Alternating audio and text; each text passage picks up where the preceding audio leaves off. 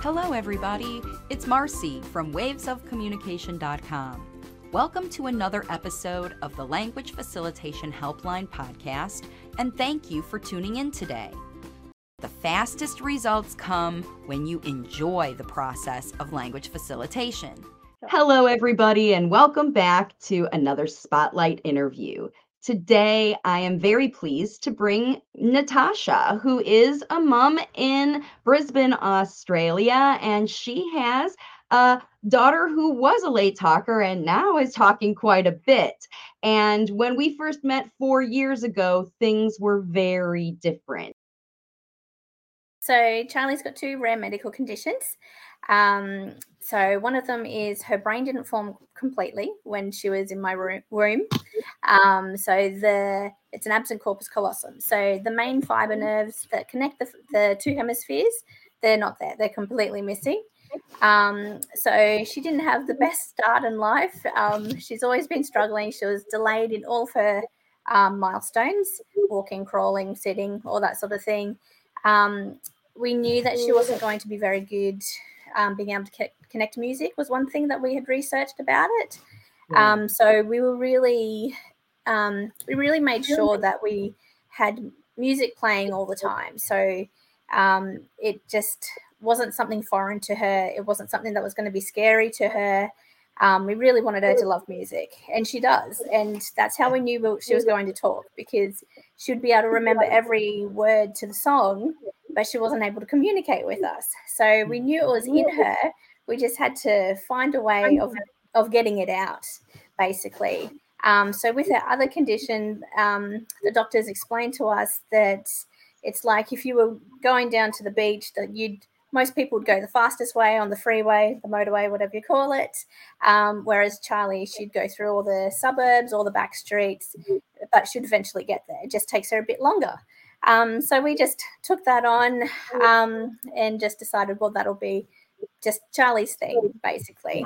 Um, so we always we believed in early intervention with Charlie.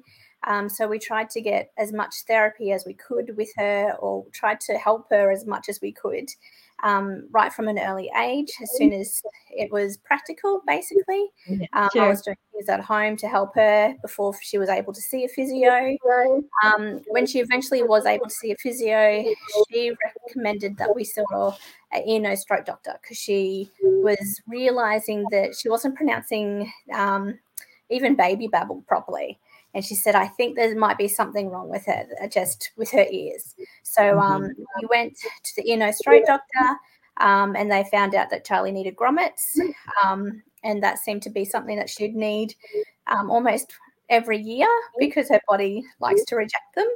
Um, but yeah, so we ended up getting a speech therapist. Um, and whenever we talk to therapists about Charlie's condition, they'd sort of freak out a little bit, get a bit worried, um, not know what to say to us, and I'd have to explain what the condition was. Um, and then they'd just say to me, "Oh, you're doing a good job. Just keep doing what you're doing." And oh. like, okay, I'm glad I'm paying you to tell me I'm doing a great job, but what else can I do? Because that's why I'm calling you. Um, so I sort of, I think we had finished seeing the speech therapist at the time that I, I found you, but we, I wasn't even looking for a speech therapist. I was actually on Facebook. Um, I had joined a group about, um, I think about grommets or um, something to do with ear, nose, throat, and you came up, and I was like, "Oh, that's interesting." And you were doing um, um, you're very early on and you were doing YouTube videos. And I think yeah. you were doing one a day for 30 days. Ah, that's right. yeah, I was watching them and I was like, this makes sense. This is really good. And I was like, oh, okay, maybe I could try doing this sort of thing. And I said to my mum, you've got to watch this. I like, am I crazy and thinking that this is going to work for Charlie? Um, my mum watched it and she was like, "You know, Char- Charlie needs this. You've got to do this. You've got to contact Marcy." Um, so I had to try and convince my husband that that um, we are going to contact someone on the other side of the world, and she was going to help Charlie. And we just had to believe that you know it wasn't what we were doing at home wasn't working, so may as well give it a shot. And I'm glad we did because yeah, just we couldn't believe the transformation we um we saw in Charlie her brain is learning. She obviously got to be six, knowing a lot of things. She learned to walk, she learned to talk, and in fact, she had a little sister at that yes. point. Yeah. Um, and I think that was another real motivator for her because that's what we used with Charlie was, you know, when Natasha decided to work with me, um, you know, she started talking about Charlie's condition. And I think the thing that she was the most surprised about was that it didn't faze me. In fact, what it did was turn on my my gears, my own working to see how can we reach Charlie because her brain is unique, but she was interested in connection. And that's the thing that Natasha never gave up on. Even if she was trying to find other therapists, she wanted them to help her. And this is, I think, one of the characteristics about Natasha that really encouraged me to push this mindset work with my other parents because Natasha came in with a mindset where she knew her responsibility as a mom because nobody else was giving her better ideas. You know, she was looking for somebody with better ideas. So, in those first 30 day videos, you learned a couple things. Did you start to try some things at home before you started working with me? Yeah, so Charlie was communicating with me. She was basically only communicating with me, sort of with my mum. That was her next comfort zone. Um, and by communicating, it was pointing, um, yeah, gesturing. She just knew that I could. I could work out what she wanted, basically. Um, yeah. And if I couldn't get it, then I'd say, Charlie, I'm sorry, I don't understand. You'll have to show me. And then she would. Um, so instead of that, I think one of your videos was saying, well, instead of getting her to point, or if she did point, then you'd give her the words for for what she's pointing at.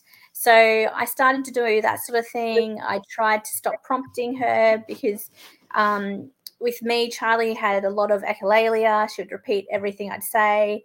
Um, she would repeat what the teachers would say at school, and she would even repeat it in the way that they'd say it. So mm. I'd know, oh, I have, I don't think I've said that before, and you just pick up and go, that sounds like your teacher. Um, so she was picking up on things. She was listening. She was. I knew she was capable of doing it. Um, yeah. So I tried to change the way that I spoke to her. Um, yeah, I tried to just take it back to. Uh, I mean, I think her her sister must have been about two at the time. So yeah, I was starting to talk to Charlie as if she was a two year old, and that seemed to help. Yeah, just because what it did was simplify the language to a point where she could pick up phrases. Because when you see a child um, who has the behavior of that parroting, that imitation, and then what you hear is almost exactly like with the same tone and the same pitch mm-hmm. as what you've heard. That's how you know a child is in a gestalt learning pattern. Gestalt means they listen for vocabulary and phrases and songs, even that they enjoy, that they know the meaning of. Because remember, kids like Charlie need to hear things over and over and over again. The directions to get there, her brain wants to go take every side street. And in order to make sure it goes directly, she needs reminders. But it's a balance, isn't it, between over prompting, do this, do this, do this, do this, now do this, now do this, now do this, now do this, and yeah. really allowing her the chance just by presenting the same scenarios over and over again, allowing her the opportunity to pick it up when she's ready. And so she didn't always get things on the first try, right? Yeah, that's right. Yeah, I mean she still does it, but I mean I can see that she's she's trying and she yeah. she comes up with things now that I think to myself, oh, have I said that phrase before or how have you learned that? It's just it's sort of just like it's yeah, it's just starting to come out, which is great to see. That's right. And then she's using it. So that's the whole thing. She can hear a phrase, a fun phrase from someone, and then use it. As a matter of fact, so Natasha and I had a chance to meet again four years later when I was in mm-hmm. Australia. And we took the girls to the koala and kangaroo sanctuary. And we saw the shows. Charlie was sitting next to me. And it's so interesting that she how keen her listening is. So, this is definitely a behavior that you have helped Charlie learn because when we first started working, part of the reason that she wasn't picking up all these phrases, she was imitating them like a parrot, but she wasn't picking up and using them is because her listening wasn't she wasn't listening for the right reason. She was listening for things she liked, but she wasn't listening for using them. And now that she's got some maturity and she's got some experience with mm-hmm. communication, even in the environment where we were they were at the bird show and one of the birds was named charlie and yeah. she and we she noticed it right away hey that lady said the bird's name is charlie my name Charlie. And she was not really able to articulate all of that, but you could tell through her facial expression and the phrases that she did say, she was imitating part of this bird's named Charlie. And you could see the idea. And it was so interesting how Natasha just automatically filled in those other words that Charlie needed. Yeah, that bird is named Charlie and your name is Charlie. It's the same. It was like I couldn't have done it better myself sitting right there because you're just in the mode of you know, the two things that benefit you is yeah, you're always in her brain. I mean, you have been since birth. You know what she not likes, you know what she knows. And um, you encourage her to use those things. So it's not necessarily a prompt, but it's more like an encouragement or a motivation. Hey, you're saying something. I want to encourage that by repeating it or sharing it or even expanding on it, which is what you did. And I think that's how Charlie has become more curious and just a better listener. Of course, keeping those grommets, which is the tubes that she's talking about, keeping those things working and her ears going well and all of that, it's amazing. But we also talked about another thing another therapeutic intervention that you are using with Charlie because one of the things we know about Charlie is that her brain is literally wired different. You can look on an MRI and see that it's not looking like a typical brain. However, what Natasha learned and what she held on to, even though they said, here's images of your baby's messed up brain, you were listening when they said, Well, how do we work around it? How do we work with this neurology? How do we retrain and activate neural plasticity? And I think that's one of the other things that when we first started talking about, I got very excited about because um, we started to integrate the things that would activate neuroplasticity from a listening standpoint. We started that first, but also incorporating the other things that Charlie really loves, like music and rhythm and things like that. Because while she was learning to listen and talk, she was also building new neural pathways in her brain. And I know Natasha has found a professional that's helping her continue that work. Tell us a little bit about that work that you're doing. Yeah. So you can still hear me. Yeah. um, yeah. Cool. So, uh, so this one, it it it typically is it's done with movement. So it's all exercises. Um, I see the lady. Um, I think it's every. Her, what is her official position? What does she call herself? Uh, so she's she calls herself a, ther- a therapist. A therapist. Um, the company is Learning Connections. Right. So they. But it's um, really functional neurology is what it yeah. is. Their yeah. role is to help kids. And do they work with adults as well? As far as I know, they do. Yeah, I think yeah. they do. So it's really anyone with brain work that needs to be done, neurological sort of restructuring and activating neuroplasticity, both for recovery and for development. So it's a neurological office. They're not it's not a speech therapist or an ot and they're not working on skills as much as they are working on fundamental sort of brain activity right? Yeah basically yeah. It's just they they um they assess her um by just getting her or reading a story to her and trying to get her to retell it. Um, something as simple as that just to see where her comprehension's at um, even just copying a picture or getting her to draw a picture just seeing where she is at that stage as well. Um, and then the exercises, you think to yourself, well, how's that going to get me to get her to draw a circle and overlap them? But um, I mean, it's like it's back to the basics again. It's it's the crawling on the ground. Um, it's just it's all movement. It's all exercises that we do at home. Um, they call them brain boosters. Some of them, some of the exercises. And give us an example I, of one of the exercises that you do. Yeah, so she while um I'm reading a story to her for about two minutes, she'll be crawling around in a circle um, for about one minute going one direction, and then I say after that minute, turn around, go the other direction, and she crawls the other direction. Um, there's also a brain booster where she's laying on the, her tummy.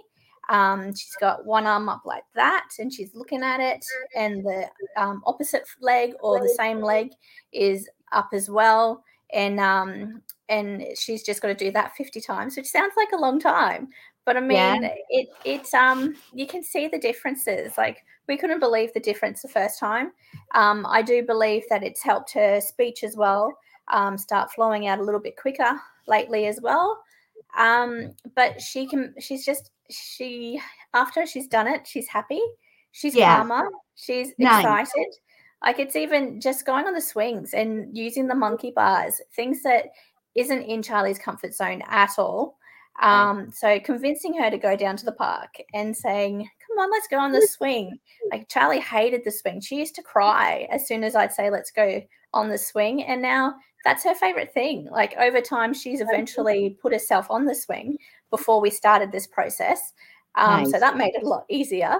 Yeah, but, um, she won't let me push her but I mean, she's happy to do it herself and she's getting that movement. Her brain's working and making those new pathways. And yeah, you can just see that she's happier.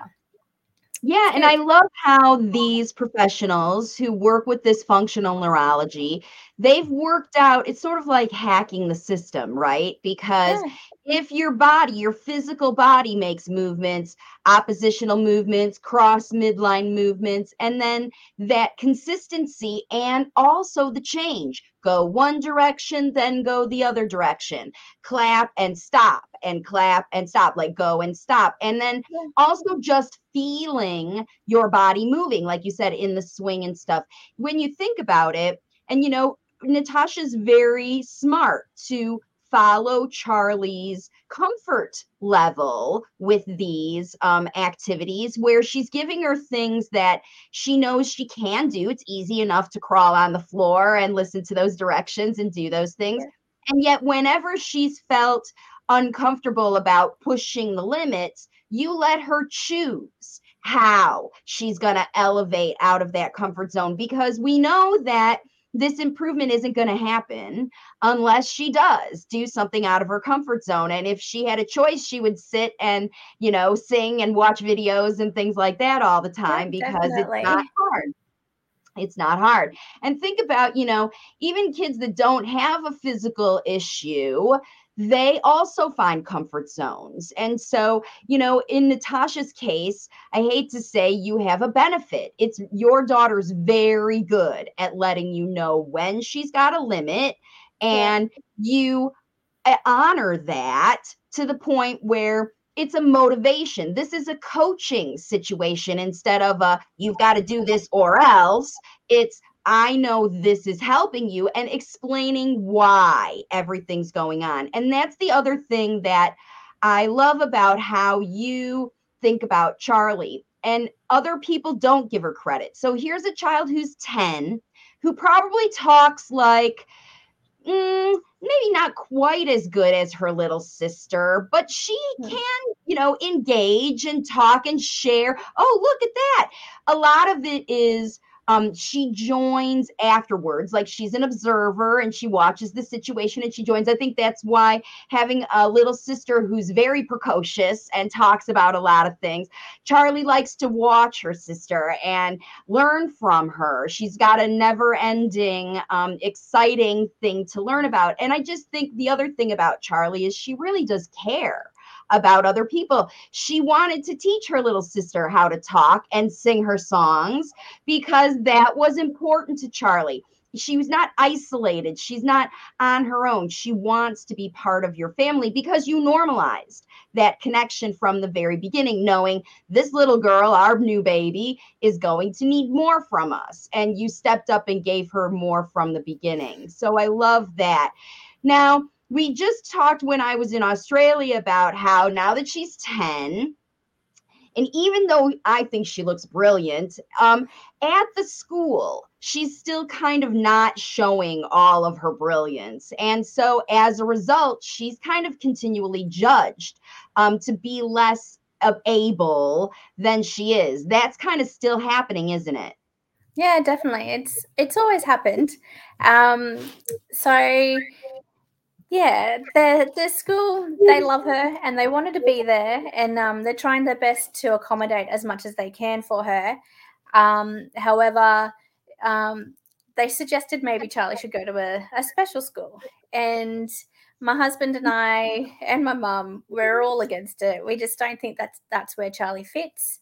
Um, we just didn't think it was um, that she was at that stage basically um, yeah, so we said, fine, we'll go do a tour um, just to have a look so we can definitely say, yes, this isn't right for Charlie, um, rather than just go, no, it's my gut feeling that it's not right.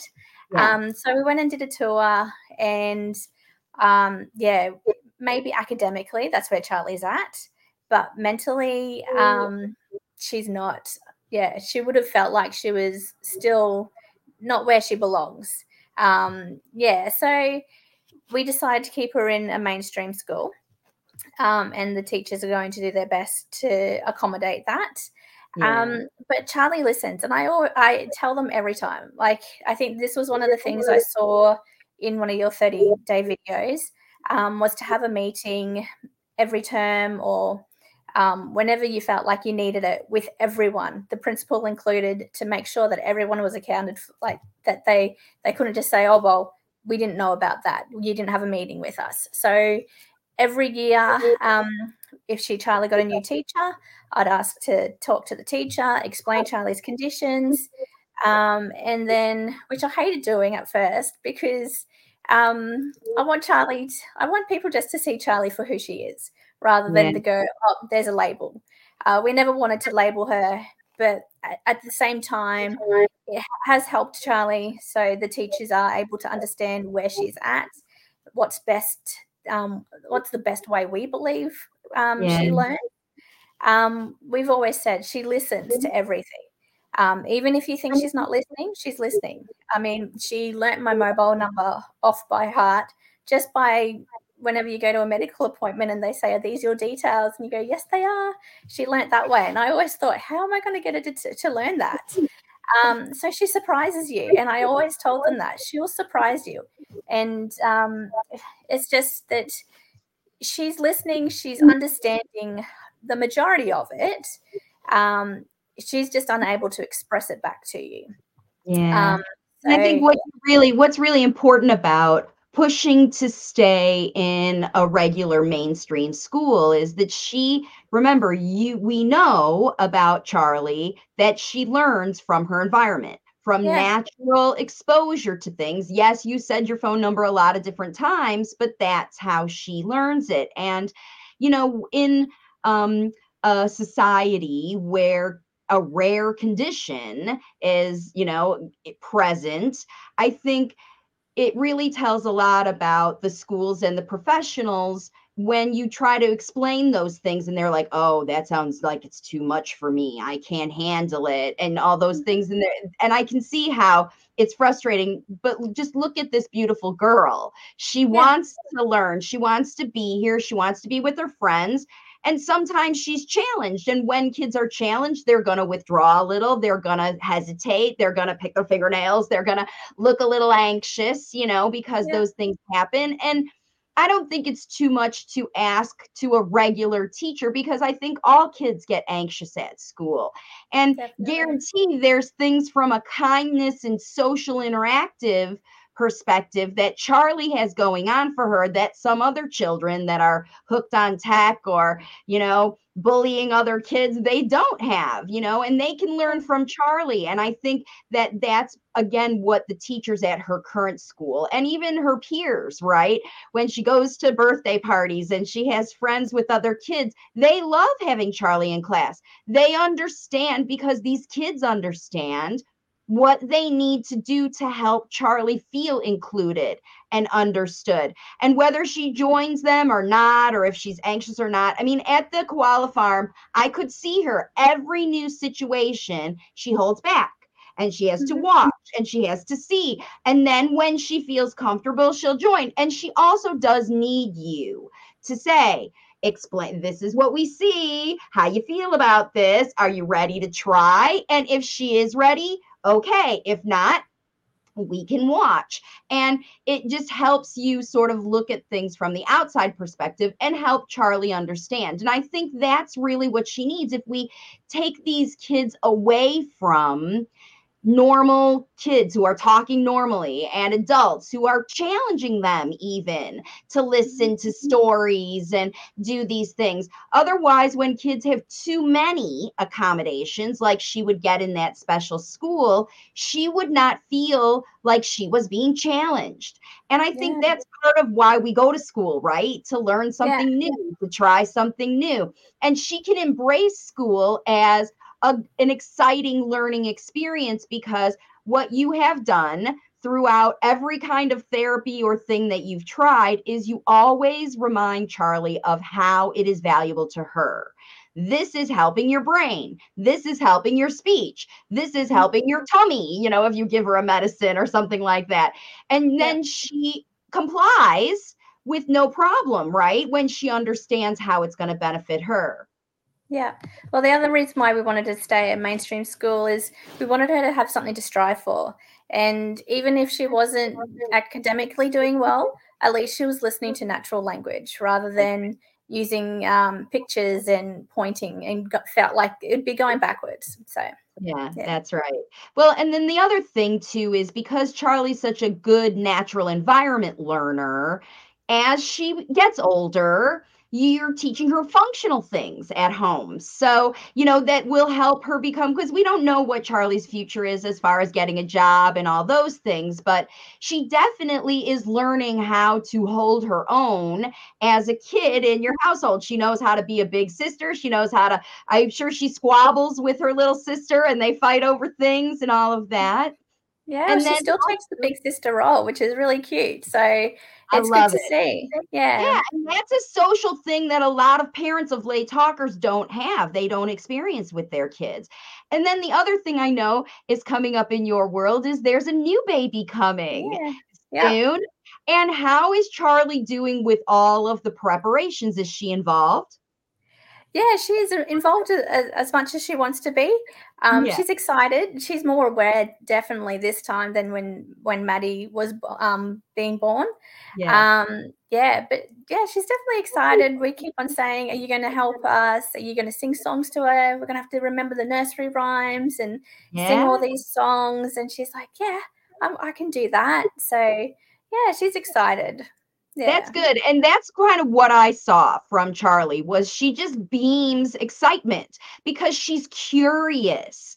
That's yeah. the thing that really I think helps her learn is, you know, Natasha makes things fun and she's naturally curious and she has a little sister who's also naturally curious. So you can always get Maddie, "Hey, look at Maddie try it." You know, that kind of thing. I'm sure to get her to go and give it an effort, but I just wanted, I'm so glad, thank and thank you for sharing this experience with me because I know there is a lot of parents who, you know, are projecting into their future. They don't know what to do because they've got a diagnosis or their child is late talking now or they just got that first set of tubes, you know, all those things that um, you're doing to help make things happen. And sometimes the progress is pretty slow. But what I love about your attitude about this from the very beginning was you accepted the role to be Charlie's primary facilitator. And you, that's a job that never goes away with parenting. And I love how brave you've been to try new things. And you're a forerunner for the other moms who are language facilitators. And so, if you are a mom who has a child who has a significant diagnosis, a rare diagnosis, a brain condition, or something like that, you know, I hope that you can learn from Natasha's experience and um, you learn as you go in this process, don't you? Yeah, definitely. And if it doesn't work, then you just try something else. But yeah, you've got to put the effort in as well, and and yeah, hopefully you'll see it pay off. Yeah. yeah. So if you had some advice to share to mums of late talkers, Natasha, what would you share?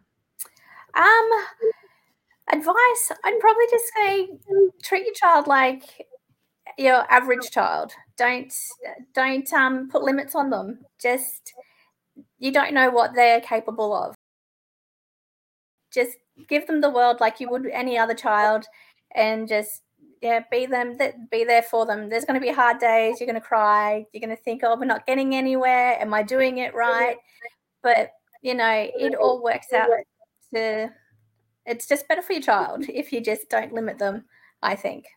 Yeah, and I also love that your family really rallies around you yeah. and Charlie and Maddie and everybody in the whole process because yeah, there are times that I can imagine it, it's just, you know, scary to think about the future. But your mom has been so supportive. Hi, shout out to you and shout out to dad. I know you guys will be listening because you're all part of this too. And Charlie wouldn't be as great as she is without you guys working so hard. So thank you for sharing all of this with me, Natasha. Best of luck with the new baby and Charlie and Maddie.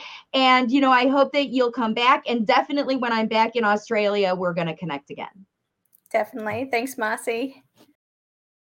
With a whole range of waves of communication resources, from free content to customized coaching, you now have access to everything you need to elevate spoken language to infinite success. You are welcome to get your journey started with my 11 week language facilitation journey to speech workbook. You can access this workbook and all of the language facilitation resources on my website, wavesofcommunication.com.